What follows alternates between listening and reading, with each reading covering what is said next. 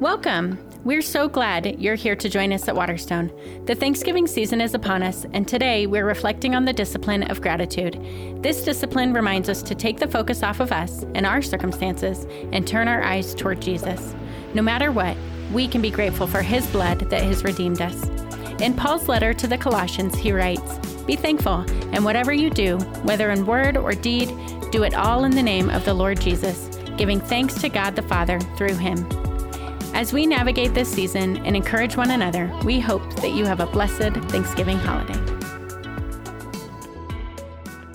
I think that there are two types of people those who would choose to have Thanksgiving, if they could only have Thanksgiving or Christmas for the rest of their life, they would choose Thanksgiving. Um, and then there are the rest of us who would choose Christmas right? So raise your hand though. We're going to call you out if you're a Thanksgiving person. If you're like, that's my holiday. Yeah. You know, oh wow, okay, all right. I like that people are like, all right, other people are raising their hands. I can do it too. Um, I would say this is a no judgment zone, but it's not. So uh, thank you for being so honest. I am not a Thanksgiving person.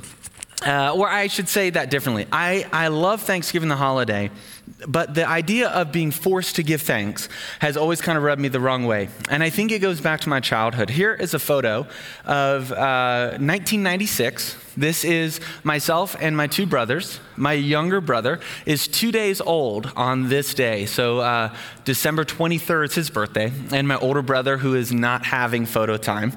Uh, photo time in our house was like a six hour event because my dad taught photography.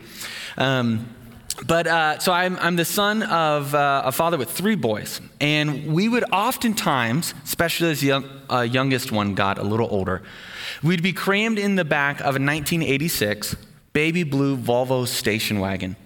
And the three of us, as any group of young boys crammed together, would all of a sudden just get antsy and angry and irritable um, and argumentative. And in the middle of all this, my dad, and if you're a parent, you know what this sounds like, would all of a sudden just say, Stop. That's it. Every one of you is going to say five things you're thankful for, or you're not getting out of this car alive. It was the 90s. You could say that sort of thing to your kids. And so, sure enough, we'd all roll our eyes and we'd say five things that we were thankful for. Last week, my parents were out here to see Audrey, our, our new daughter. And um, as we're driving home from the Saturday night service, the mood is starting to shift. We probably should have had dinner before or like right afterwards, but we stuck, stuck around and talked. It's never happened to your family, I'm sure. And as we're going home, we realize, I realize, that we are getting argumentative and offensive and angry and hangry. And so what do I do? I say, that's it. No one is getting out of this car alive unless you say five things that you are thankful for from the past week. And my parents, it's funny, they laughed and they humored me and they did it. But my dad remarked later that, you know, as much as that's funny, it really did change the atmosphere for the rest of the night. And we see this over and over. There's studies, if you Google this, I mean, almost every single year, there's a significant study done by some research institution, some university, that they decide that if you are grateful, you have better sleep and you have better self esteem, and so on and so on.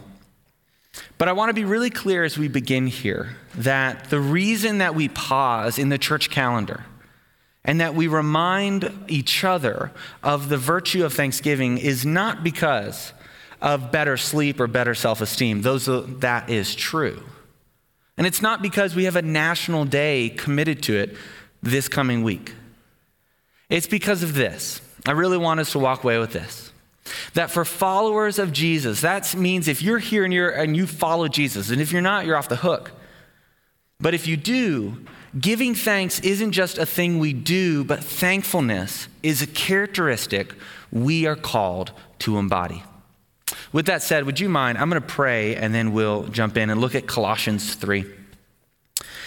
Lord, uh, today I am standing in front of our church body, and um, the things that we will be hearing will not be new to most of us. In fact, maybe they won't be new to any of us. Uh, but I'm reminded of the quote, truth deserves repeating. And so I ask that right now, um, this message would hit each of us, including myself, in a way that it both challenges us and encourages us. In Jesus' name, amen. All right, well, we are looking at Colossians 3. We've just finished a series on 1 John. It was our small group series. Last week, Paul wrapped that up. And next week, we'll begin Advent. But we have this in between week where we're going to pause and look at Colossians 3. So let me kind of set up what we're going to be looking at so we can jump into uh, the verses I really want to highlight today. Uh, Paul is writing to a church, right? Paul wrote a lot of the New Testament. He was like the Billy Graham of back then, except bigger than Billy Graham. So he writes all this to uh, this church in Colossae. And the first four verses, he says, Hey, if you follow Jesus, which is everyone he's basically writing to, you're called to be different. In other words, the rest of your ancient Roman world can act one way, but you're called to act a different way. And then he moves on to verses 5 through 11, and he says, And here are the don'ts of how you're going to be different. And you could probably fill in the blank if you've ever um, walked into a Sunday school class, maybe after preschool. He says, All right, don't lie, uh, watch rage, don't take advantage of other people, and the list goes on and on. And then he wraps up this section with an admonishment to encourage them by saying, These are the things I want you to do because you are different. And again, you could probably list some of these patience, kindness, pursue peace. Love, he says, is the chief virtue. But what's interesting to me is that when Paul, the Apostle Paul, who's bigger than Billy Graham in the, Old in the New Testament, this guy, he decides to wrap this section up, to conclude it, and simultaneously to give the most space on the page or parchment paper to this one thing and here it is in the second half of verse 15 through 17. Would you read those first three words with me? And be thankful. Paul is saying, let me remind us, that for followers of Jesus, and we'll see, I'll prove this to you in a moment, that thanksgiving isn't something we just do, thankfulness is a characteristic we embody. So he says, and be thankful. Let the message of Christ dwell among you richly as you teach and admonish one another with all wisdom through psalms, hymns, and songs from the Spirit, singing to God with gratitude in your hearts. And whatever you do, whether in word or deed, do it all in the name of the Lord, giving thanks to God the Father through him. Paul says thanksgiving is something that we embody, it's a characteristic of believers. But I want to point out a few things from this section. Let's look just specifically at verse 16. He says this let the message of Christ dwell among you. So, the first thing I want to point out is the corporate nature of Thanksgiving. Let me explain what I mean by that. Paul doesn't say, go into your car and give thanks. Go into your prayer closet, isolate yourself in solitude, and give thanks to God. To be clear, Jesus does encourage us to go into a private space, and we see him modeling this by going into solitude. But in this context, Paul says, I actually want you to be together with other believers giving thanks. There's something that happens when you hear the voice of the person standing next to you proclaiming God's goodness on a Sunday morning or Saturday night.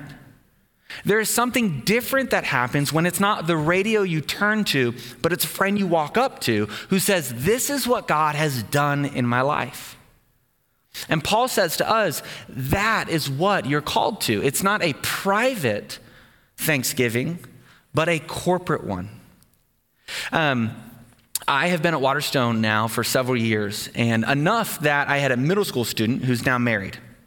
And uh, that's how you know you're getting old, right? It's like that and walking into Costco and you want to see the like light bulbs. Genuinely like, oh my gosh, there's eight of them for five dollars. Those are the signs that like my life is really just taking some downward turns. But specifically, I remember this student, and I'll call him Stephen for the sake of uh, anonymity. But I remember years ago when I first had uh, moved out here and I came to Waterstone, call, uh, reaching out to him and saying, "Hey, man, I'd love to get together. You know, it'd be awesome. Let me buy you um, like a burger and fries, and we'll just catch up." And we had a great relationship, this kid and I. Uh, but over time, I kept reaching out, and I even texted him like, "Hey, man, just want to follow up on that offer. Do you want to get together?" And nothing. I mean, just radio silence. And so one day, I called his mom right? Like all cool youth pastors do. I called his mom and I said, Hey, I just want to reach out. I, I want to let you know, you know, I've, I've, given an offer to Stephen. I do this all the time, multiple times a week to students. I'm always getting one on ones with them. Um, but I'd love to take him out.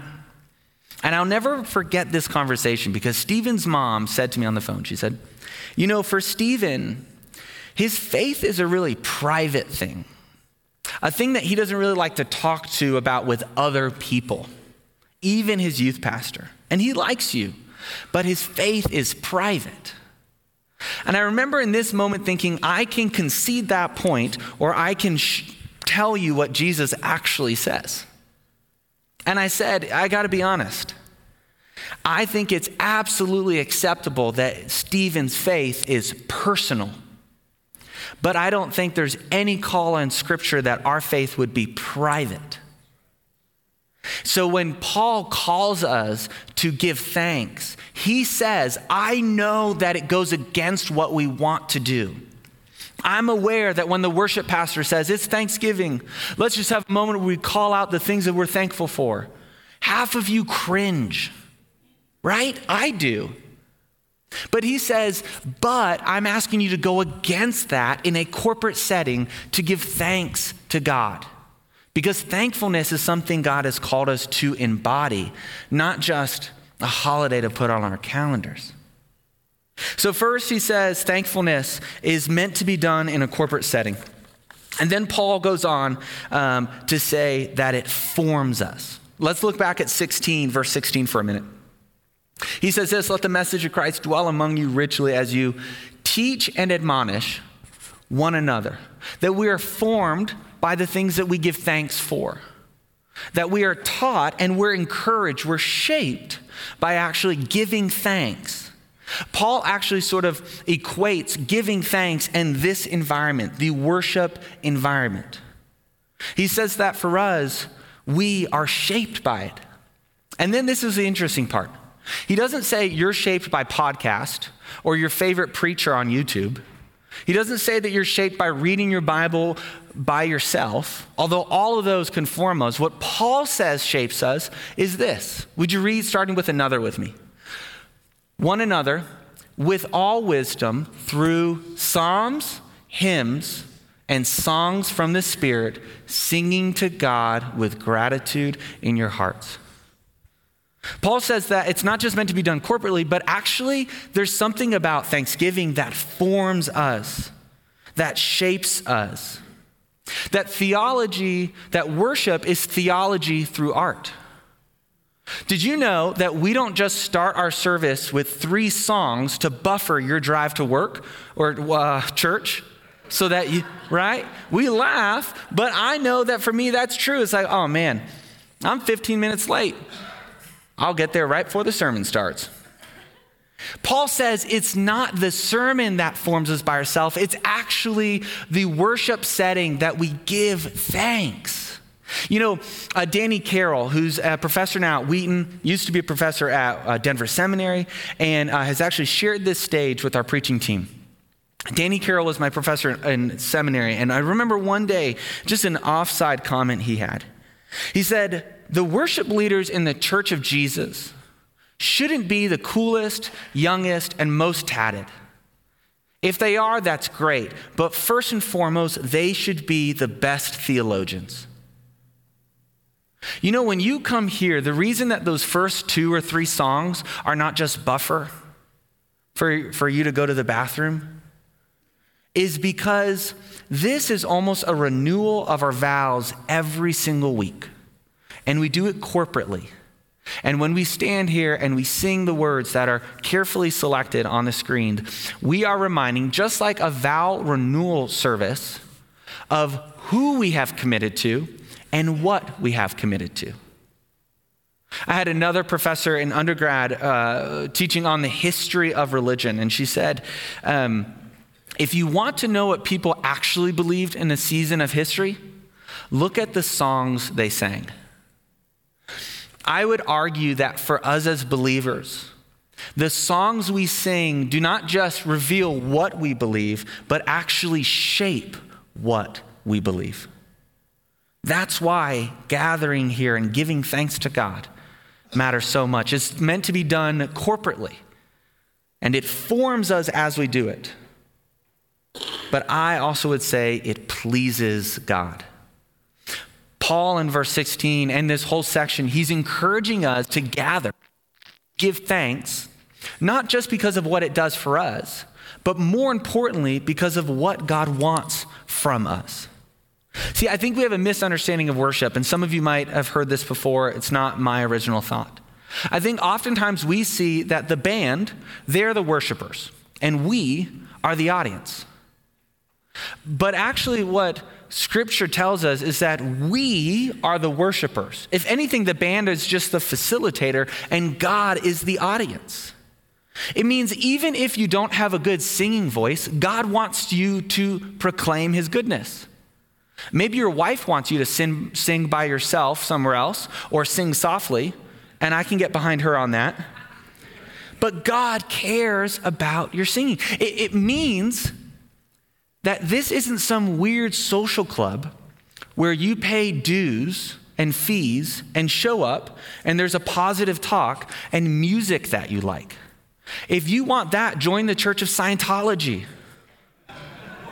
Oh, half of you are like, those Scientologists aren't coming back next week. oh man, our numbers are going to dip. You know what, though? It's not the Church of Scientology, it's the Church of Jesus Christ. And what that means is that even if you don't like the last youth pa- or uh, worship pastor, or you're not going to be a fan of the next, it doesn't matter because we are here. Obviously, we want to uh, have people here that help us worship, but we are here not for a free concert on a Sunday morning. We're here to give our thanks and praise to a good God. So we are called, again, not just to give thanks, but to be a thankful people. We're called to do this corporately because it forms us and because it pleases God. But Paul wraps this section by telling us about the frequency that God's called us to do this in. And he says this in verse 17 And whatever you do, whether in word or deed, do it all in the name of the Lord Jesus, giving thanks to God the Father through him. You know, giving thanks there, uh, the tense is reoccurring, ongoing. What that means is uh, it's telling us you don't have to give thanks in every second. But if you follow Jesus, you are called to give thanks in every season. It's a lifestyle of giving thanks. It's why we are called as a characteristic to embody thankfulness. It's a lifestyle. So, what does that look like? Uh, as anyone here know the name Sarah Hale? Sarah Hale, Sarah Josepha Hale. You might not. This is a picture of Sarah Josepha Hale. Um, she uh, pioneered, she's an interesting figure in history. She pioneered women's education before it was cool and before it was controversial, okay? That was her. And we're like, what are you talking about? That's not a thing. Um, and she also uh, wrote the uh, nursery rhyme, Mary Had a Little Lamb. So kind of cool there, yep. Um, but the other thing that Sarah Hale did was she started a 36 year campaign filling up magazine and newspaper pages, governors and presidents' desks, advocating for a national permanent day of Thanksgiving. 36 years. That is a lifestyle of giving thanks. That is a frequency and lifestyle of being thankful. Now, hopefully, you don't take away from this message that you should go home and write Polis saying, We need a national day of giving thanks.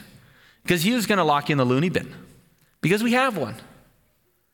But what does it look like for your family to embody thankfulness? It, for me, a lot of days when I leave, and I know it's not corporate, is I won't let myself drive out of the parking lot until I come up with 10 things that I'm thankful to God for. For you, if you live by yourself, maybe it's writing it on your mirror or putting a post it note somewhere you look all the time. For um, if you're a family, I would encourage you when your kids are not punching each other in the back seat to encourage them to give thanks before you get home. Paul says this is not just meant to be in corporate and form us and please God, it is meant to be a lifestyle. Um, there are mountain people and beach people, yeah? Raise your hand if you're a beach person. I know it's Colorado, so you kind of you can do this if you want. It's okay. Um, I'm a pastor. We can see, right? Awesome. All right. So we got some beach people in the house. So if, if you're not a beach person, you probably still know this. Beach people, um, when you go to the ocean, right? I was raised uh, 15 years or so in, Cal- in San Francisco and then the other 15 in Virginia Beach. So I grew up um, around the beach all the time. And what you would see is you go into the ocean and uh, you guys are at the beach, there's the ocean. Um, and all of a sudden, you would be hanging out with a friend, watching a kid, doing whatever you're doing, and 20 minutes goes by. Your feet have not moved, right? But what you realize is when you look up to see your umbrella, chairs, and cooler, they're now that way, right? Um, because, and the first time this happens, it's a little jarring. You're like, oh my gosh, this is a Twilight Zone. It's like, wait, what? Um, so, no, it's just the natural current of how our world works. There are currents and they drag us places. And oftentimes, if we're not alert, if we're not actively walking against them, we shift and drift. Uh, you get where I'm going here, and that's great. I want you to. It's a very simplistic analogy to say that the natural current of our lives is not upstream to give thanks for all the things we have. When's the last time you walked into work and had someone holding a cup of coffee say, Dude, I got to tell you, I've worked here 15 years and I love this place. That would be weird, right? You would do the like slow backward step. We don't live that way. When you watch Don Lemon at night, or let's be honest for the other half of you, Tucker Carlson, neither of them say, Well, good morning, America, this or good afternoon. These are the things we have at the top of the hour for you to give thanks for. That's not the way our world works. There's a natural shift and pull that takes us away from a thankful heart. And Paul says, You are called to have one.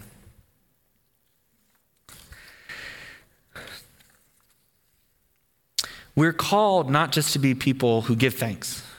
And I know I'm saying this over and over. As Christians, we're called to be people who embody thankfulness. You know what's really interesting about um, uh, the Sarah Hale story? And I want to say this because some of you right now uh, are aware that I'm encouraging us to embody thankfulness.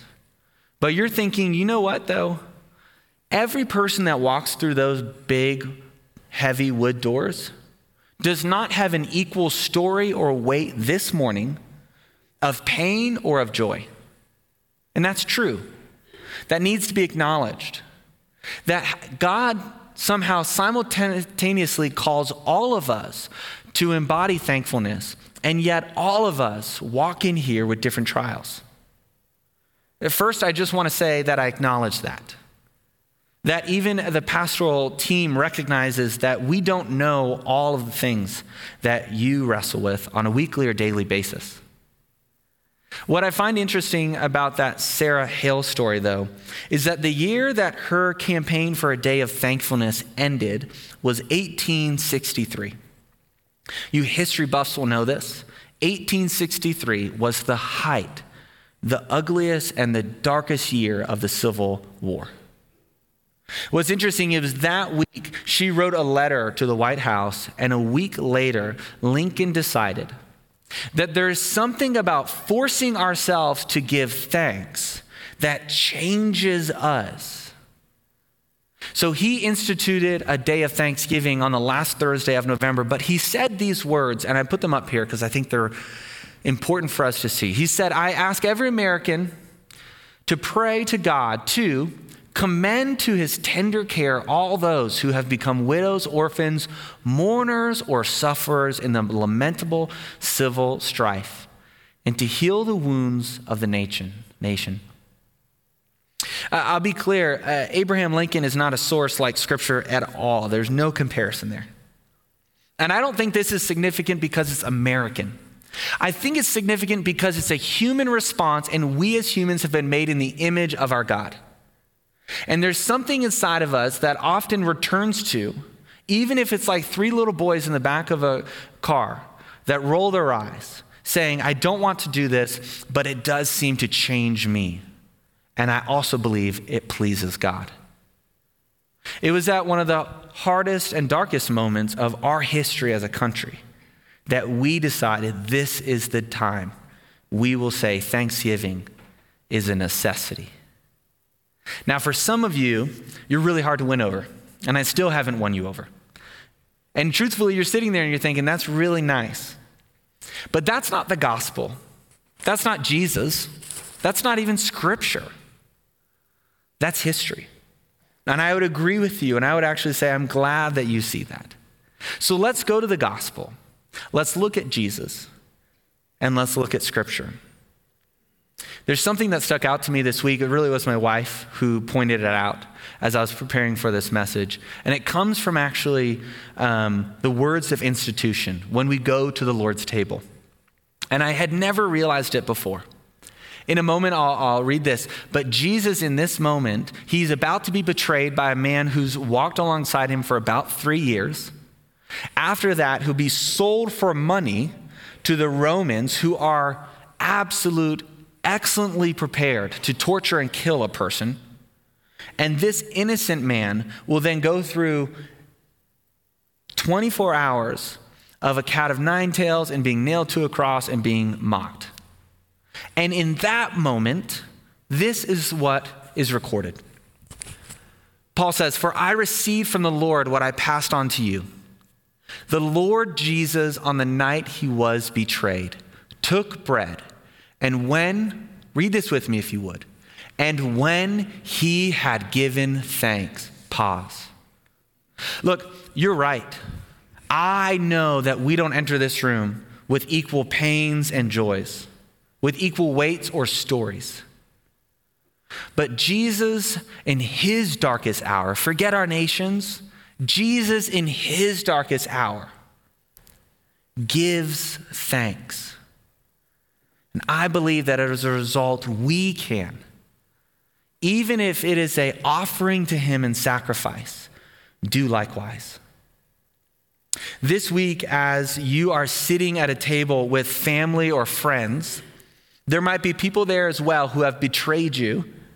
There might be people who are not there who you would give anything to be there because they're not with us anymore. And I would encourage you to remember that your Savior, if you're a Christian, that Jesus himself sat at a table likewise with many conflicted dynamics at play, and he gave thanks. So, with that said, I'd ask that we today take the Lord's Supper as a statement of, Lord, regardless of, not regardless, with the weight, with the story that I carry and with the situation I'm currently in, I choose to give thanks. Because I recognize it's not just something I do on the calendar, it's someone you've called me with the other believers to be and become.